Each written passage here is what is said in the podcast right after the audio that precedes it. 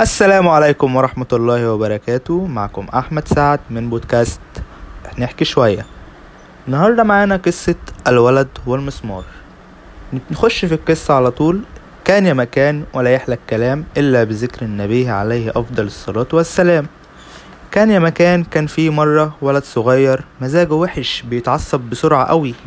وكان كل اللي بيتعامل معاه بيقرف منه من شخصيته العصبية.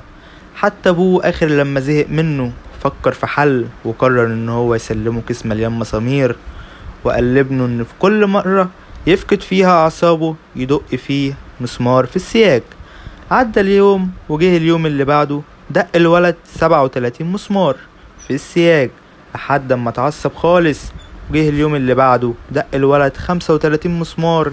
وعدى يوم ورا يوم الولد قدر يمسك أعصابه شوية خلال كام يوم وخلال كام أسبوع بدأ عدد المسامير يقل اكتشف الولد في. في الآخر إن أسهل ليه إن يتحكم في أعصابه. وأخيرا جه اليوم اللي جه اليوم اللي ما فقدش فيه أعصابه خالص وراح قال لأبوه بابا بابا أنا سيطرت على أعصابي أنا بقيت شطور. خالص أنا ما دقتش ولا مسمار النهاردة. فرح الأب وقال له بجد؟ بص بقى أنت من النهاردة. كل يوم هتروح تشيل مسمار هتشيل مسمار واحد عشان تحافظ على أعصابك يا حبيبي. عدت الأيام وعدت الأسابيع وأخيرا شال الولد كل المسامير اللي دقها ورجع لأبوه قال له أخيرا يا بابا أنا شلت كل المسامير.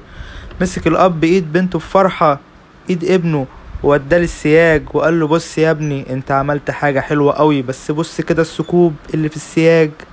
السياج مش هيبقى نفسه قبل ما تدق في المسامير. لما تقول حاجات بغضب هتسيب علامة زي دي بالظبط وساعتها مش هيهم عدد المرات اللي تقول فيها أنا آسف.